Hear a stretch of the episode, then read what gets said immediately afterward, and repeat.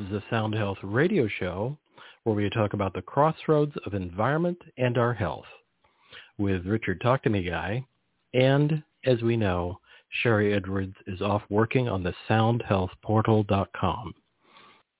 When you want to know more about the Sound Health Portal, go to soundhealthportal.com. I suggest scrolling down and watching a video of Sharry doing a live workup, and that'll make a lot more sense it really gives you amazing amounts of information seeing how the system actually works by taking your vocal intake, which is a voice recording, and running it through the many choices of software. And you can also then scroll up and look at what the current campaigns are, choose one, submit your voice recording, which you can do right through your computer, and you'll get a report back in about two to four hours, I think is the most I've ever waited. And it's a phenomenal I'm so excited to have the Sound Health portal versus lugging around laptops. It's really, it's an amazing thing. To hear and share replays of this show about 15 to 20 minutes after the end of the, you hear the outro music, you can go to talktomeguy.com, scroll down that page and you'll see the show and you'll see the show notes and right under the show notes, whether you're on a mobile device or on a laptop or a browser, when you scroll down to the show notes, right below the show notes is a player where you can listen to it right either again from your mobile device or your browser. And or you can click on the link for numerous amount of podcast apps, which could be Apple's podcast system or Google's or Overcast or any number of possibilities. Audible. We've really got a lot of feeds everywhere. And I'm going to jump right to, with that, Adam C. Hall is committed to helping individuals, companies, and organizations unlearn the beliefs, behaviors, and habits that shield them from discovering their purpose, mission, and cause. In his book, Divine Genius, The Unlearning Curve, Adam shares the 13 universal wisdom teachings and the genius process that led to his transformation, discovered on the extraordinary journey that took him from the shores of Santa Barbara, California, to the jungles of Peru. He's passionate about sharing this knowledge and wisdom with the world. Author, speaker, futurist, social architect, impact investor, advisor, and conservationist. 27 years as a CEO and serial entrepreneur, Adam began his professional career as a self-described Earth conqueror, ultimately turning the role of Earth keeper. He was the founder of three successful real estate development companies before personal and professional devastation forced him to reevaluate everything in his life. Ultimately, he began to integrate a deeply spiritual and more authentic and natural approach becoming a trained shaman and a teacher of the Course of Miracles. It was then he chose to focus on creating a company that protected the planet and particularly open space at risk of development. As the CEO of Renaissance Capital, Adam raised one and a half billion plus dollars in capital investment to rescue and conserve premier natural landscapes. He spent two decades as an impact investor dedicated to the quadruple bottom line, people, planet, Profits with Purpose, and founded the Earthkeeper Alliance. Adam has dedicated himself to fostering conscious evolution, business, and culture over the past two decades. Through his books, Divine Genius, The Unlearning Curve, and the first book in his autobiographical trilogy, The Earthkeeper, Undeveloping the Future, his 40 keynotes, and the more than 60 radio and television show interviews he has done, Adam continues to seek ways to elevate consciousness. Today, he is the founder CEO of the Genius Studio, creator of the Genius Process. Adam joins us to talk about Divine Genius, the Unlearning Curve. Welcome, Adam. Good morning, Richard. It's great to be here with you and, and all your listeners, and I'm looking forward to the show today. Me too. What a great thing. So many places we can go, but I'm going to start here. I'm going to read a very short review by somebody I have interviewed many times and admire greatly. Adam C. Hall's book, Divine Genius is conscious is a consciousness template to apply quantum physics in real life. He helps the reader rise above disempowering programs to manifest our intentions and thrive into the future. I highly recommend it as a guide to free ourselves by freeing our minds. Bruce H. Lipton, PhD. Wow, that's like a mic drop uh, review of your book. I, I've been interviewing Bruce Lipton since he wrote Biology of Belief, so I think that's a that's a great great place to start from. I want to I want to ask, uh, I think, kind of a launch point. What was the was there a tipping point that led you from Santa Barbara, California, to the ayahuasca ceremony in Peru? I, in other words, how did you get there? That's quite a leap.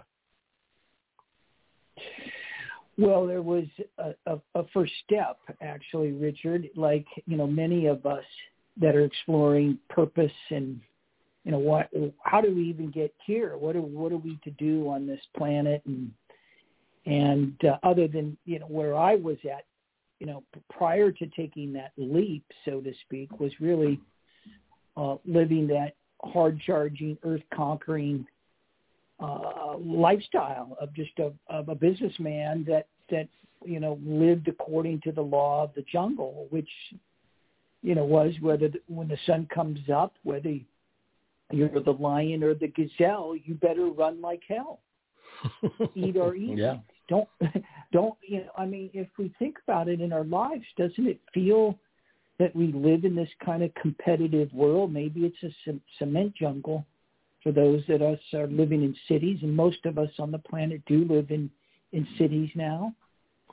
And these are changing times in many ways. So early on, I spent my my um, my my first well really first 42 of my my 60 years uh, living according to that law of the jungle in in, in real estate and um, and really focused primarily on you know what's in it for me? Uh, how much can can I kind of take in? Uh, of course extensively I for the family uh, I have three three gorgeous daughters uh, five granddaughters now if you can believe that. Wow. Wow. It's a good thing. Yeah really, what a gift. They they all are but ultimately you know that journey even you know perhaps paradoxically richard at the pinnacle of my success there uh, I wasn't f- feeling good. Um, hmm. You know, it just didn't feel right to be, you know, angry here and there. It it didn't. It, it was more like tums in the morning and tequila at night. Um, so that lifestyle and that way of functioning, uh, it, it, unconsciously, I knew that well, that was certainly not sustainable. It didn't feel good. Um, it was constantly pressured to do more, get get more kind of mentality. And I really believe that we've created a world that's very much designed in that way. Uh, not that I'm the exact microcosm of the world, but I think in many ways, many of us are led to this real survival, this Darwinian type of thinking. So ultimately to kind of move into the launch point, uh, essentially a breakdown, I would call it for sure. Some call it a dark night of the soul. In retrospect, of course, it's it's the breakdown to break through, and I begin a, a, a deeper inward practice to look in, inward to myself through the, the darkness and the despair and the tequila to really focus a bit more in, you know, taking back the power of my life, to taking back the, the, the journey that maybe I was being asked to take. So that's when I begin to explore and question and really get into a meditative practice and yogic practice, reading Western and Eastern philosophies and traditions and ultimately, you know, really landing on shamanic traditions and a course of miracles. So here I am, and that that led to, okay, let's go explore. Let's take this adventure, this quote unquote Campbell Campbell's hero's or heroine's journey, if you're a female, to to explore what there must be something more, and and and that's what led to these journeys that I share in the Divine Genius, the Unlearning Curve, and some of my other works, but also serve as the basis, experiential basis to to be here with you now to share with everybody to do do do I think what we're all being asked to do and to show up greatly for uh, our planet and our families and our communities that are struggling deeply right now. So, and do you do you think? I was thinking about this as I was reading and, and listening and reviewing a bunch of materials on you or around you. Do you think that part of the the ayahuasca ceremony, not not actually, I don't necessarily mean that. Well, I'll call it ceremony. That it is opening the circuits for our reconnection to the planet and the root network and the microsome and the that the earth has an intelligence and it's been doing it for a long time. And it, it seeks to be in homeostasis like our bodies do. And do you think that ayahuasca reconnects that? Or it actually gets you to, to have the the sense of the planet under your feet in a real way because if you're in Peru you're possibly barefoot while you're doing this ceremony. So do you think that's part of it? That's sort of a theory I have about ayahuasca is that I think it opens that connection for us to go, oh, wait, I am part of this. What am I doing? Or what can I be doing? Well, it, it's, it's a good question, Richard, and maybe a little little kind of context, a little preamble mm-hmm, before mm-hmm, I uh, we dive into that deeper, um, because the implications I, ayahuasca or I'm going to stay would stay focused on medicinal medicines, which have been popularized, you know, here, you know, really in the in the recent times. Um, you know that that the work with the the medicine is a ceremony. Uh, it's a sacred ceremony, not just a haphazard ceremony. And it, it is an invitation to come into a deep inward journey of our own connection w- within and of our own being. And, and, uh, and I'll go a little more into that in a second. But I want to preface that because I often am asked about the ayahuasca journeys. And I always share that it's not for everyone. And um, many feel like um, well, let's go try it or I should do it. And they, they don't quite know parameters and what the protocols should be. Um, in other words, for example, if you're considering working with an ayahuasquero, which is the master ayahuasquero, A, you should be working with the masters. B, where does that ayahuasca, where does the medicine come from? Who brewed that medicine? All, all ayahuasca are not the same. so there's different forms and mixtures and and and some could be very Disneylandish, very kind of more hallucinogenic. Some could be more have more of a sense of uh, heaviness versus a lightness, which it comes through the flowers. I won't get into the uh, chemistry of it, per se, and I'm no expert in that either. So just a little preface before your question is it's not for everyone. And if you are going to do that, do so with in the right setting, the sacred setting. Do so with the right ayahuasquero or, or they even ayahuasquero. So do so in a group that maybe has a little more intimacy than 40 or 50 people or so. By goodness, I can't even imagine. So um, these are very important things. What is the environment? Where is that? I have only done the medicine in in the jungles and in in the sacred in the holy mountains with the masters of the masters. So I speak to that from that context. The, to, to your point, uh, Richard, which is a great question of, you know, what is what is the medicine do? What is its it's like the idea of it and its connection, and a deeper connection to the our earth earth nature. I mean, it is a vine, and it is very earth-based medicine, uh, and ultimately, without getting into the, what it, its effects on the pineal gland and all the other types of things, it it it offers an opportunity of what the masters would would say affectionately to experience um, a death um, mm. of all that no longer serves you. So the medicine that uh, I believe and the intention that I've had most often with the medicine is to remove any barriers and to work with the malleability of the of the brain uh, to rewire our neural networks away and th- through the traumas and the conditionings that we've experienced, well, not only in this lifetime, but many lifetimes.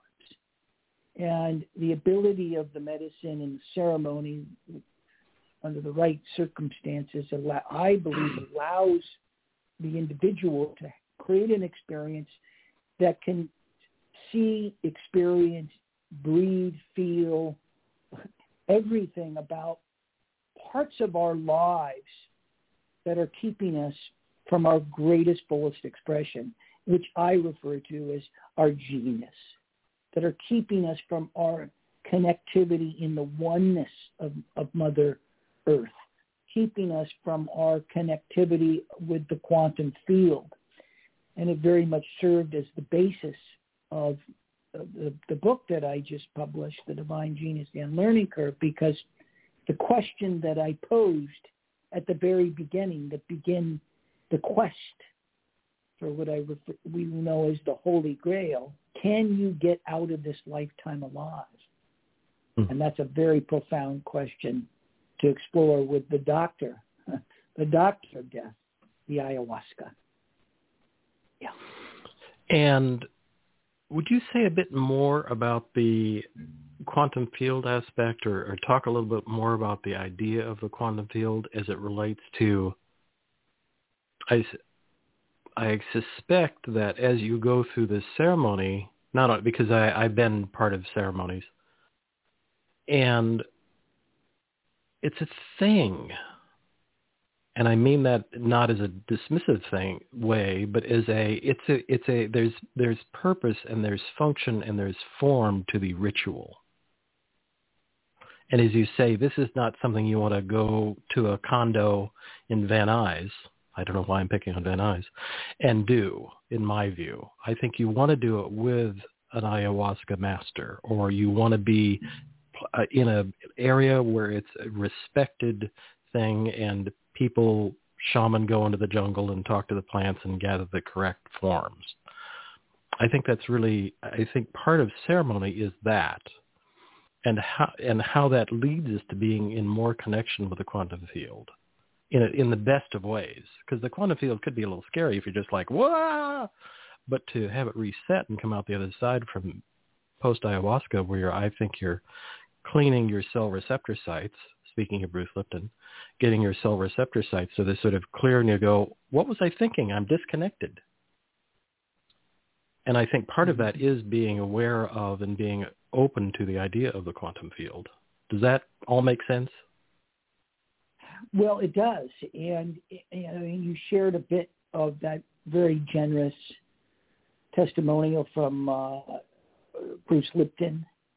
Um, and his work around epigenetics and creating environmental conditions that support our own activation, own opening and awareness of our the totality of who we are, uh, not simply as in a and here in a body, but the totality of who we are as in connection to the quantum field, the, the all that that there is, and you know, ultimately you know, what I share around the process of using in medicinal medicine. And it is a process. It is also not the only way to connect to the quantum field at all.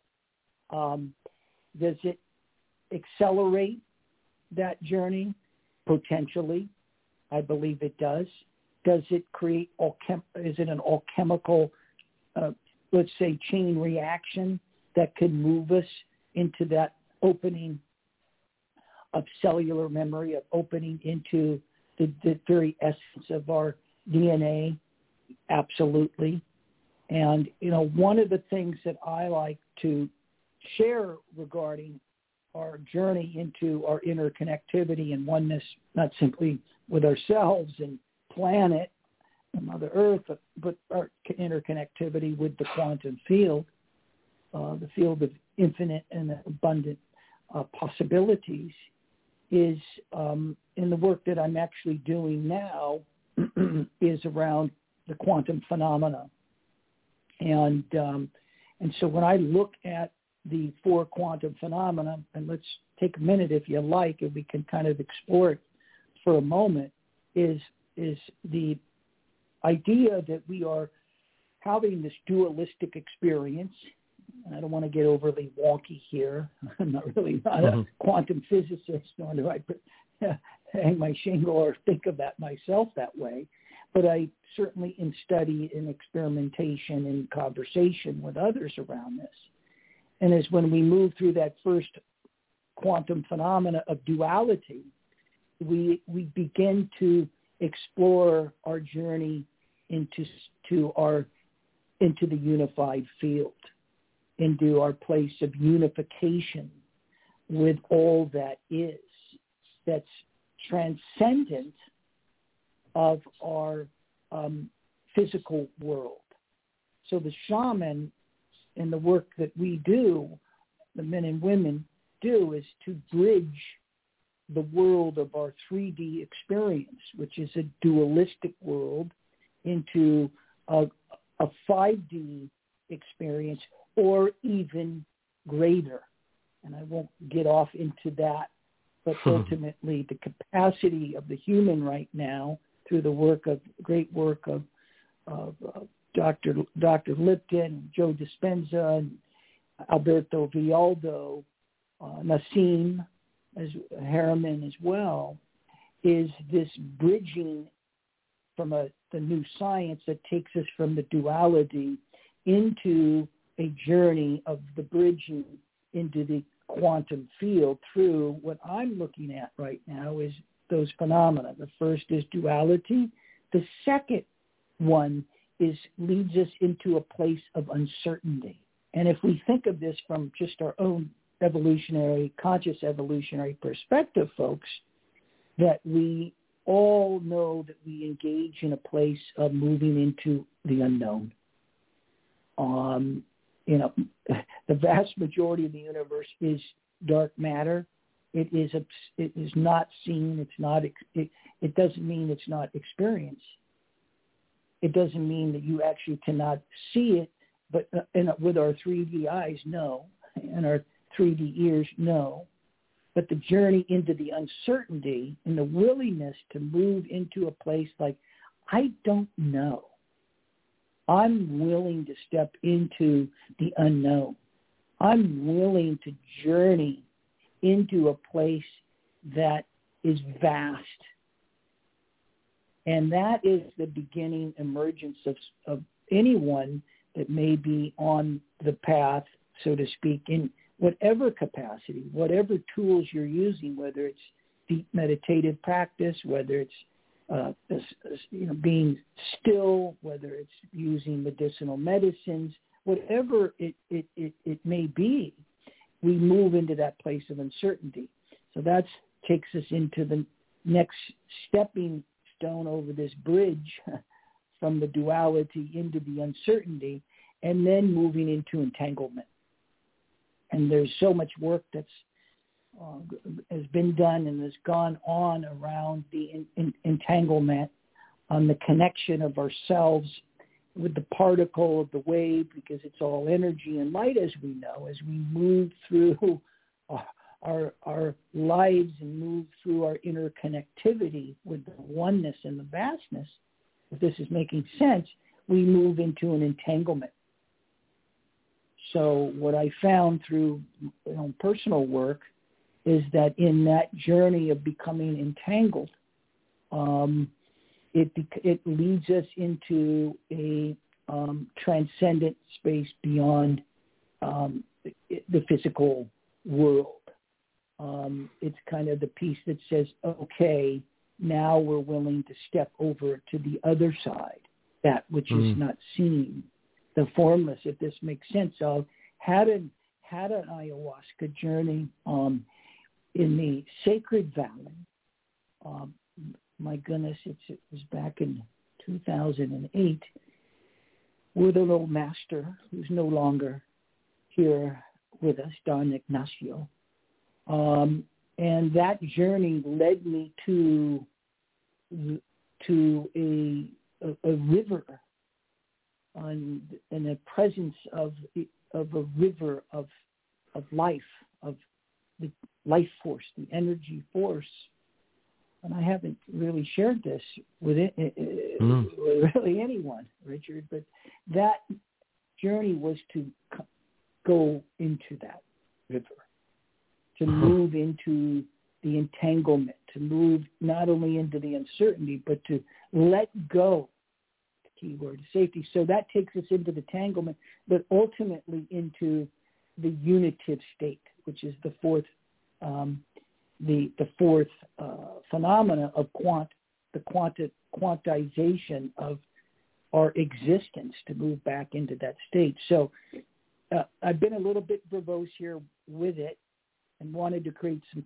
context for, for you all around working with medicines or just taking your journey and the willingness to look at, say, what quantum, the quantum phenomena offers us as insights and that duality to that place of uncertainty into uh, an entanglement into a quantization of, of our existence is a good model and I believe it's it's it's a model that's now scientifically being understood as never before, all within the right environmental conditions, all within the right framework that is ultimately is grounded and that it is tethered into the world of form.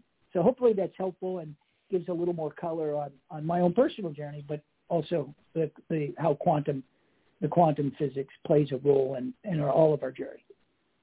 No, that was great. Thank you. It leads me, um, I was going to save this for later, but it leads me to ask about fear and a long opener question as I was reading your materials, as I say, you know, studying. And I was thinking, in your research and your experience with ayahuasca or other techniques or medicinals or any of that category, in your own research, and personal experience, is it possible for us to flip the switch on going into the unknown in a state of fear versus going into the unknown in a state of curiosity? And before you answer that, I want to say that I understand that there is function in fear, meaning you're not going to walk out into the street when cars are whizzing by you that is a fear-based decision. And I don't mean that as a derogatory, I mean, but it's a decision of survival. I don't want to go out there because I could be killed. That is a, that is a good response. But I think there are times when we're going into things that could be opportunities if we looked at them uh, that way versus like, oh my God, I don't know, I'm scared. So is it possible to switch that thinking? And do you think ayahuasca helped you with that to get out of I consider fear to be a constricted state because it tends to be tight and tense. And there, as I say, again, it's function. And yet, if we know we're safe, can we flip that switch to see unknowns as like, wow, this could be cool? Does that make sense? Complete, completely. And um, how do we do that?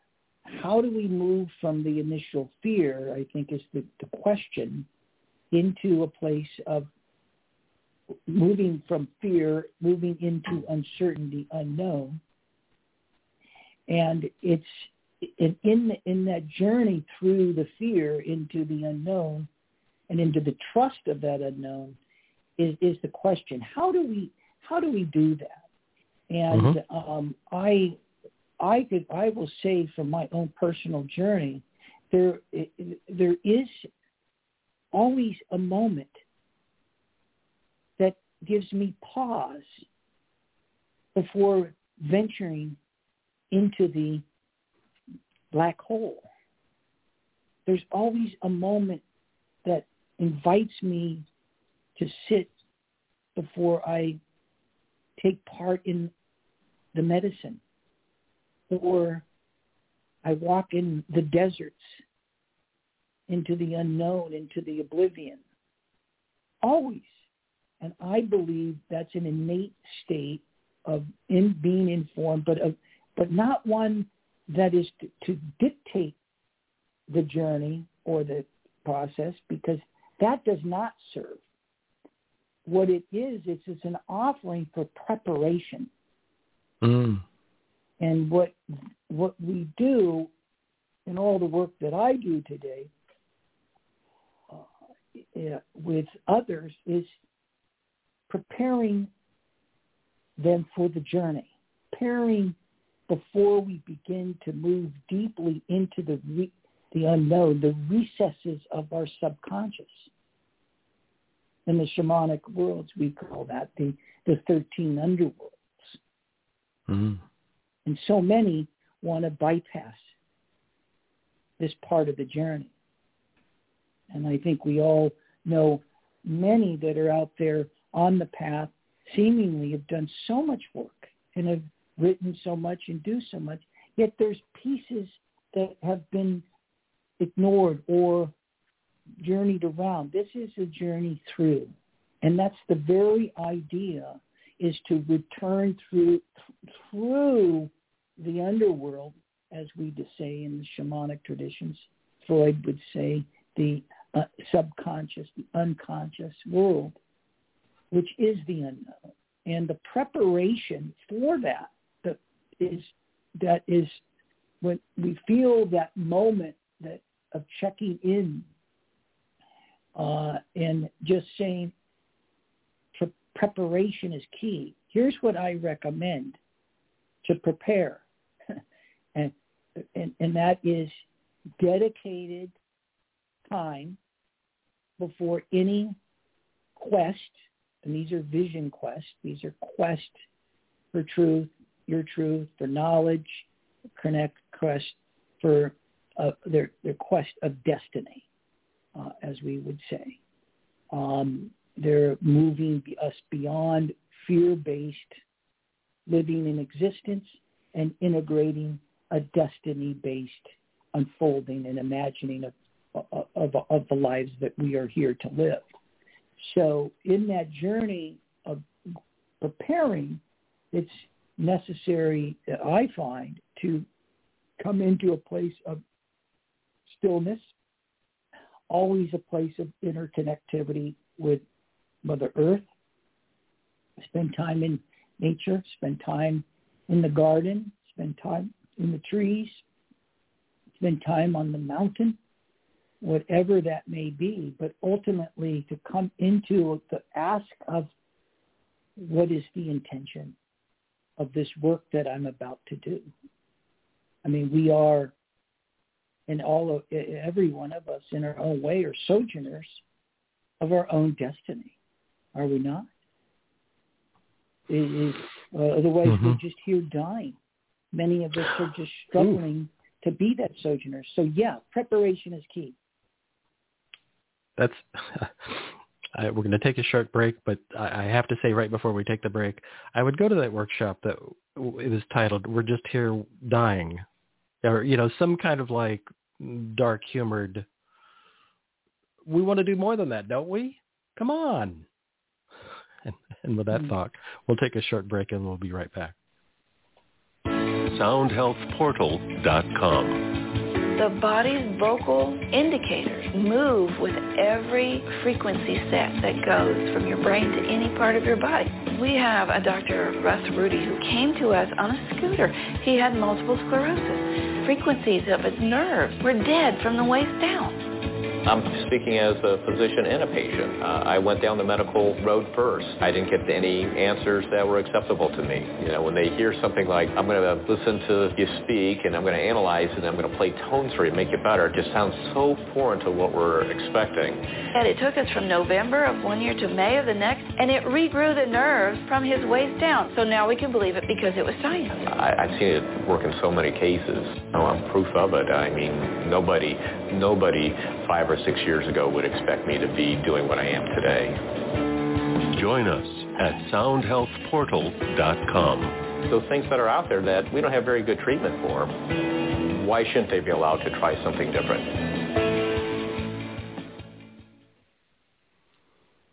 And when we're when we're relaxed in this state and we're moving into the quantum field, I have the feeling that this relates to a term you use in your book, involution. Could you talk to us about the involution compared to evolution?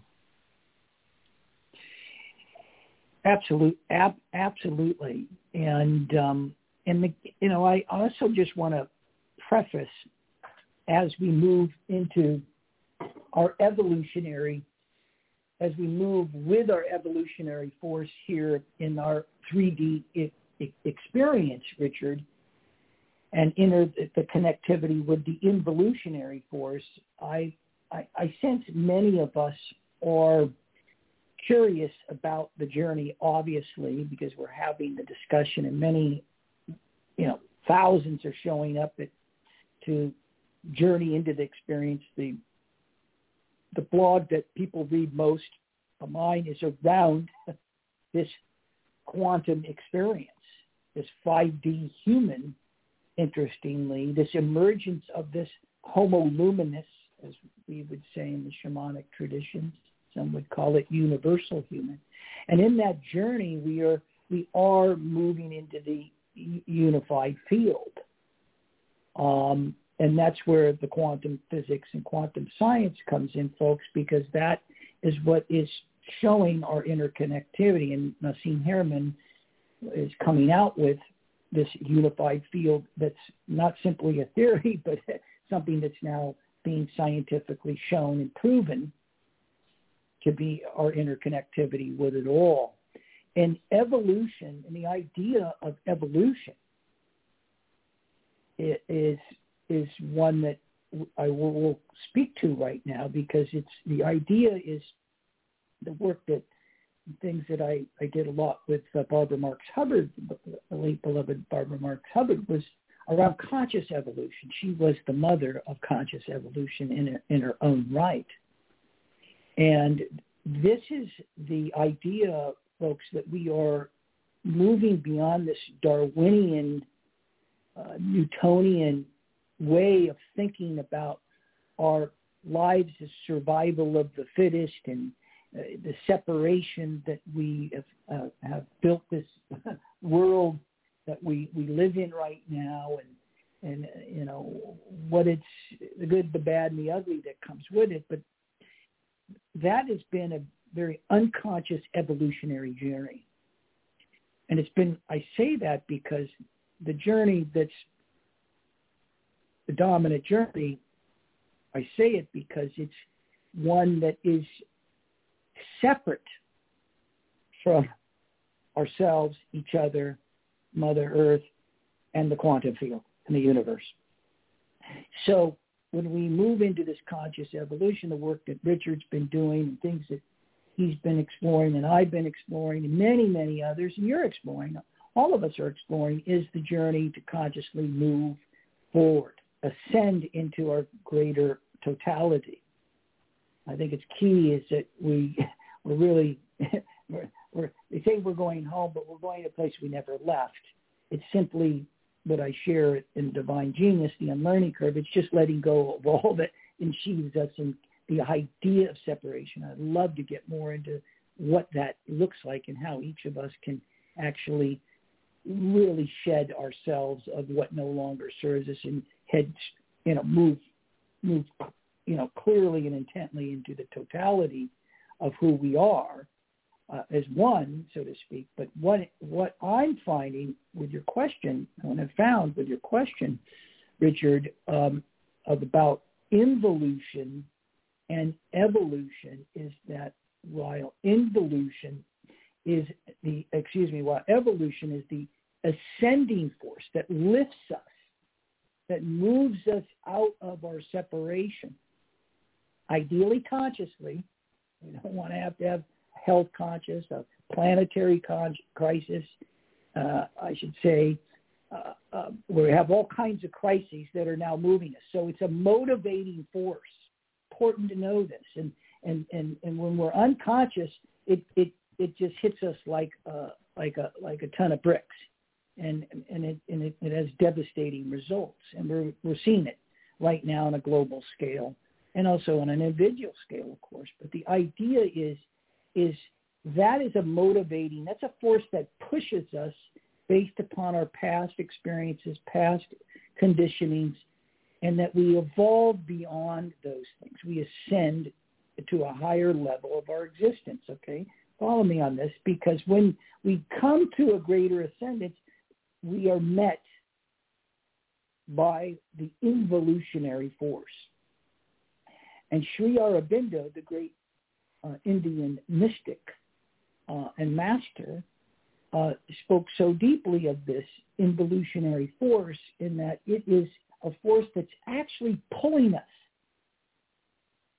So if you think about something pushing us from our past, pushing us up, pushing us up, pushing us up, there's also the involutionary force that's pulling because it's descending, it's coming in it's penetrating us. And it, that force is the, what some refer to as the, the life force, the chi. And I, I, I, I write about this in um, The Divine Genius, The Unlearning Curve. The, the fourth wisdom teachings all about the life force. And also my uh, uh, 12th wisdom teaching is about involution. Tenth is about evolution. The the eleventh, excuse me, eleventh is about excuse me, eleventh is about evolution, and the twelfth is about involution. These are powerful wisdom teachings, folks, that can offer us a way to bridge from our 3D world to our 5D world. So the involutionary force is that which inspires us. It calls us. And think, Richard, of think of mm. rapture, the place of of we feel uh, uh, the uncon- uh, unconditional love, those moments. We feel like, ah, deep sense of peace. All is well. This is the involutionary force that's coming into our minds and into our hearts and into our souls. So it's a beautiful connection point of evolutionary ascending force and involutionary, descending, inspirational force because when they meet, that's the magic. That's the, the equanimity of, you know, being quantum and in the greater dimensions of the world, but being in the world uh, as 3D humans, we're in our bodies. Does that make some sense? Yes, it, it makes me think of um, I spend a lot of time studying wolves, and I work with some people. I produce for some people that work with wolves, and I think mm. wolves are a, a really great example of a pack. Because really, humans are a pack. We just can't figure that out, or we've lost it for a while. Indigenous peoples know their packs. That's a whole separate conversation. And I and I think that wolves have that interesting mix between evolution and involution because they're in the moment. They're out. They're out going someplace. Every 30 minutes, they stop and play. That's just a thing that's in their culture. They do, and I don't think I don't think they're thinking like, oh, I don't know if we're going to find something to eat because they can always, almost always find something to eat, and they're always very much in the moment. Now, if they get into a state of fear because somebody's trying to kill them or something, they're still going to protect the pack. It's always they don't, I think, ever lose sight of the pack. And I think that's one of the things that you're talking about is kind of that pack idea. We're part of the quantum field, but we realize that we're all kind of in this game together. We really are a pack. Mm. Humans are really a pack. We've just lost that sense. And I think that's oftentimes the one of the attractors of indigenous cultures because they don't think of themselves as pack, but they really are. If you go into an American Indian village or other kinds of villages, I've spent time studying with curanderos and various kinds of healers and hands-on and all sorts of stuff. And there's always an essence of the group. And I think that's exactly what you're talking about is, is group. We, we return to realizing that we really are part of a group.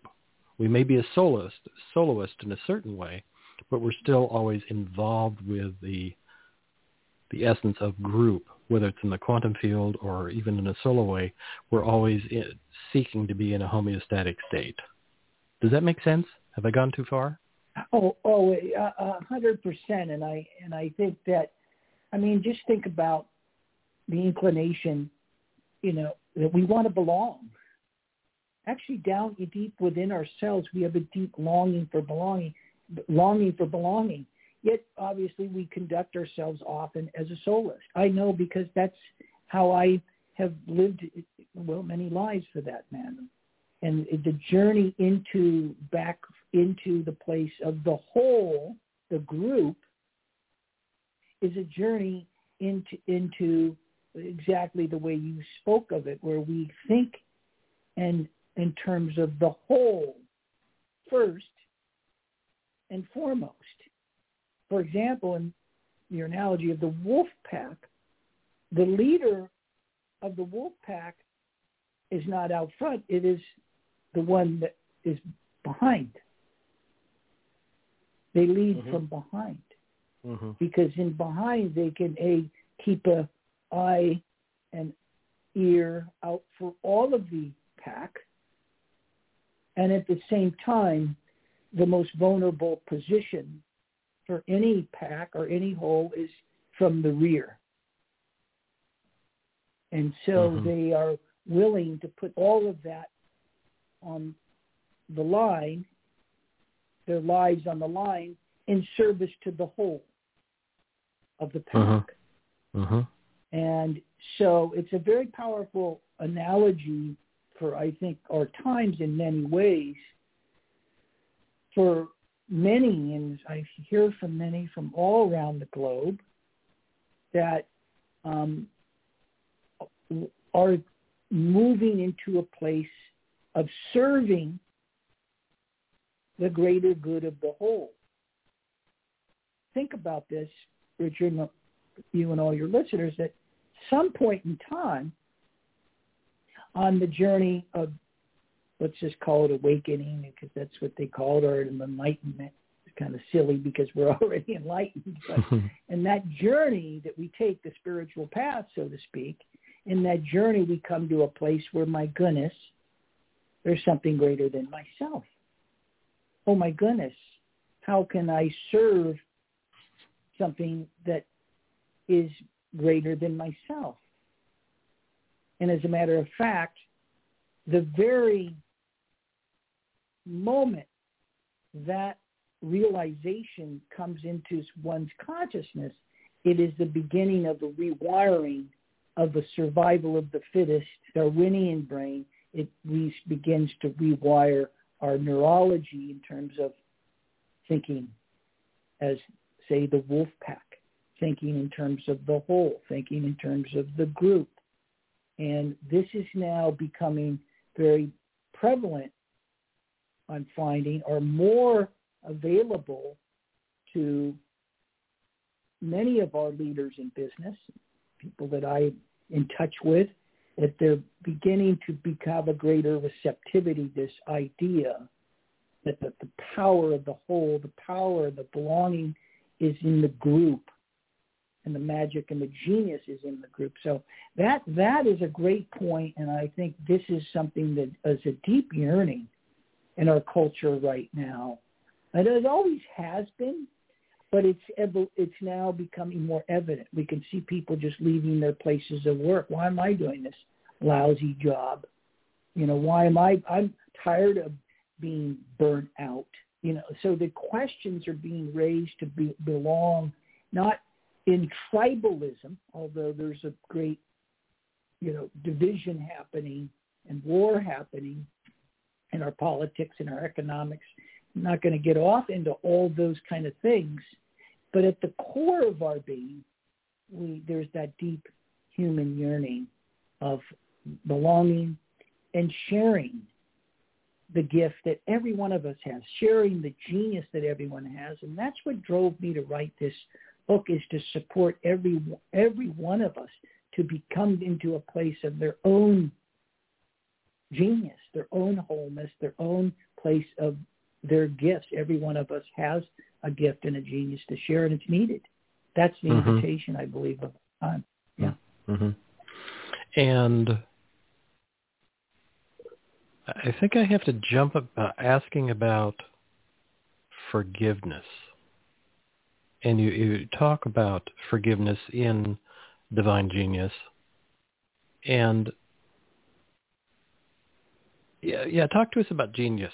I mean, sorry, about forgiveness. I, I'm a big fan of. I, I think forgiveness is incredibly powerful, and I think sometimes we think a lot about in all the studies and groups and everything I've wandered through or been in, there's a lot of conversation about forgiving others, and and I often think that we really have to start with ourselves. That that's the that's the power of unwinding. You know, start by forgiving yourself, and then work out. What are your thoughts on that? Indeed, in, in, in, indeed, and um, you know, we will be, if we cannot forgive ourselves, then how can we forgive any anything else, anybody else? And if we, you know, th- think of the cliche, "The truth will set you free," right?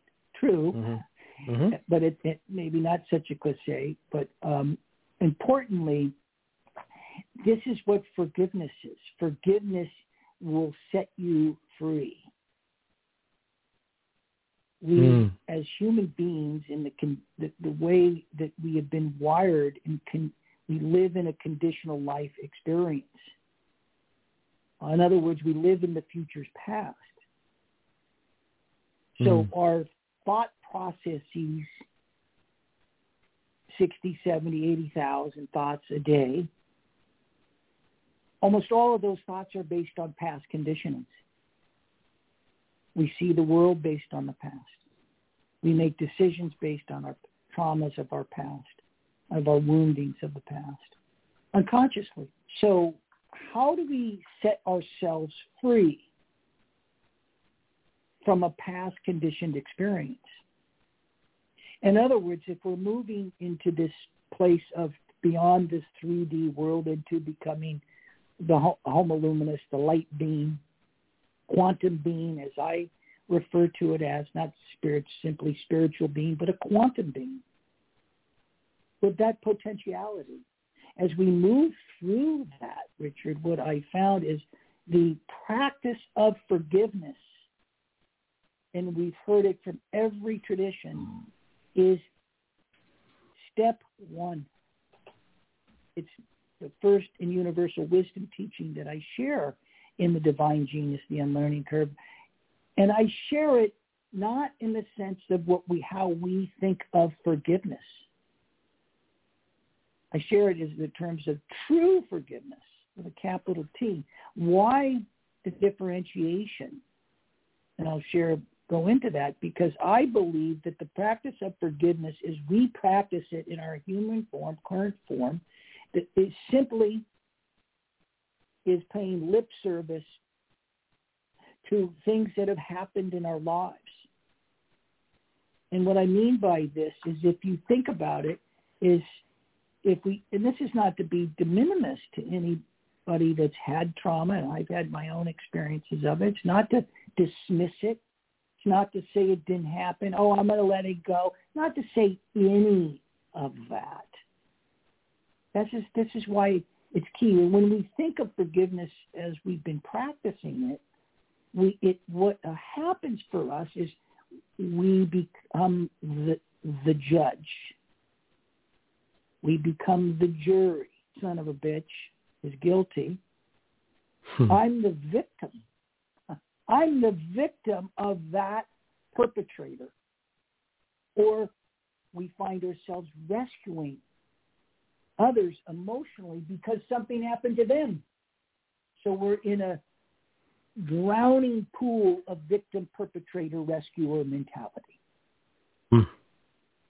And even when we say, I forgive myself and I forgive the person for that, even when we do that, we're still in the victim perpetrator mentality. You can't solve a problem from the place the problem was created. Einstein, paraphrasing Einstein. So what do we do? So we do what A Course in Miracles has offered us, which is such a core piece of all the work I do as a stepping stone, is we enter into a practice of true forgiveness, which is a forgiving ourselves, as you shared, Richard, so that we can forgive others. But we we we forgive ourselves and others not for what we did or what occurred. We forgive ourselves and others for what we did not do. Mm-hmm. Forgive yourself for what we did not do. And we, it, it, there's a simple error that every single human makes. And that error is what we did not do. And what we did not do was we forgot. We didn't, we forgot. We did not remember that we are connected to each other. We are connected to the other person. We are connected to the event and the circumstances that happened. Take away what happened, take away the person, we are connected to that place. And it's the quintessence of, of an event and what a, a person may have, whatever that may be. We are at, we are connected. And in that place of connectivity, there is only a place of, of, of, of, of love. There's only a place of, oh, this was the circumstance. It's removed from the judgment. It's removed from the guilt. God, I feel terrible about myself.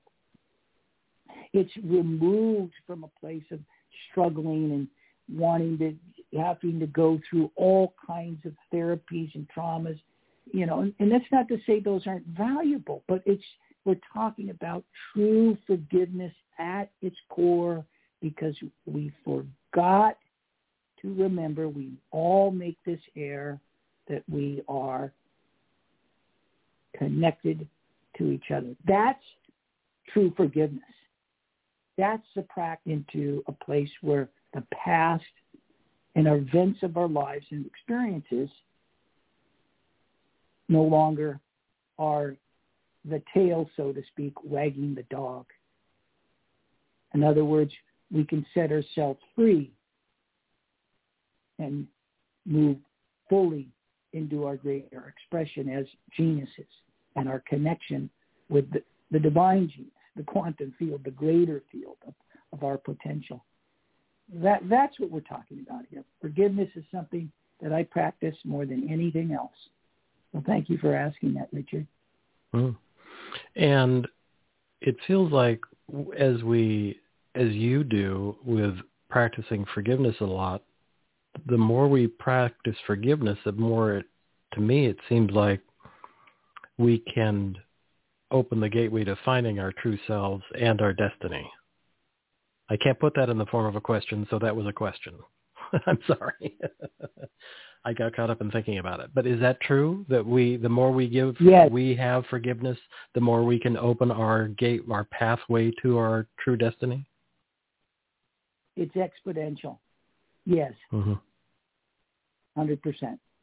Wonderful. 100%. If you if you are interested if you are interested in living a life of destiny. Not simply faith, not life happening to me,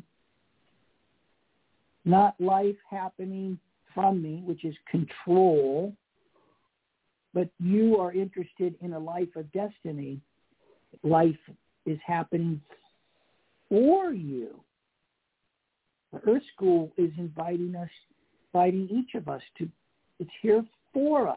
And then ultimately life happening th- through you.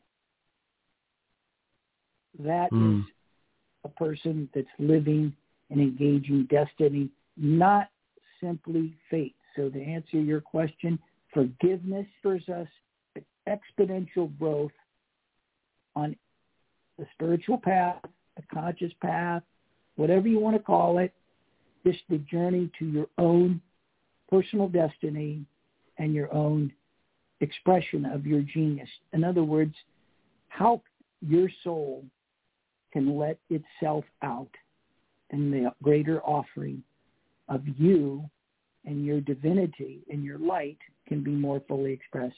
Forgiveness offers that in a big way. Wonderful. I'm I'm shocked to find we're at the time when I want to ask you where would you like to find have people our listeners find more information about divine genius the unlearning curve as well as your ongoing work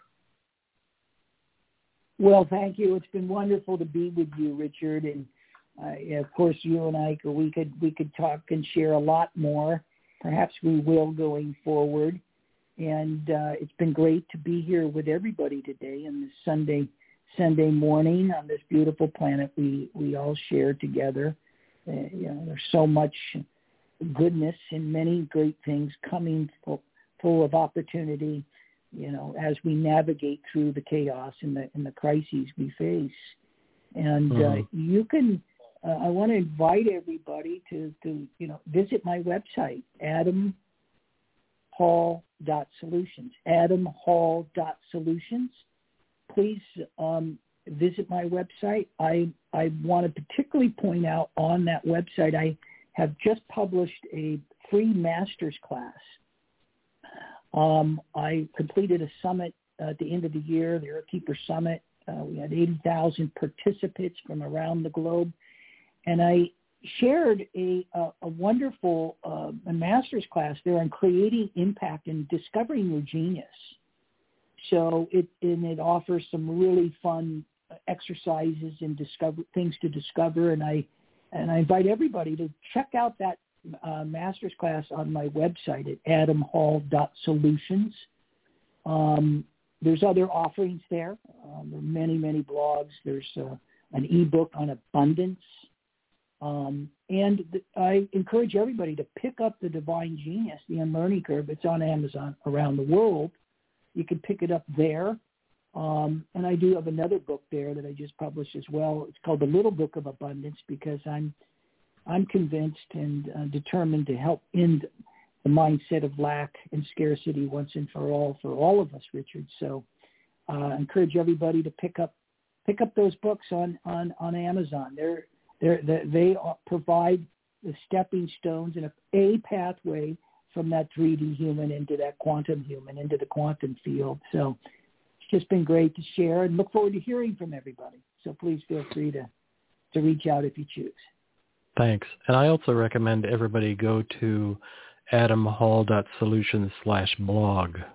There are a lot of really great articles that Adam has written there, a lot of really wonderful information for further thinking um, of the big picture. And I'll say now, I we won't talk about this because I know we can both jump into this right now, but we can't. That I definitely want to have you back so that we can talk about think we, not me. So with that, I will say everybody have a great rest of the weekend and we'll see you next week. Thank you again, Adam. That was great.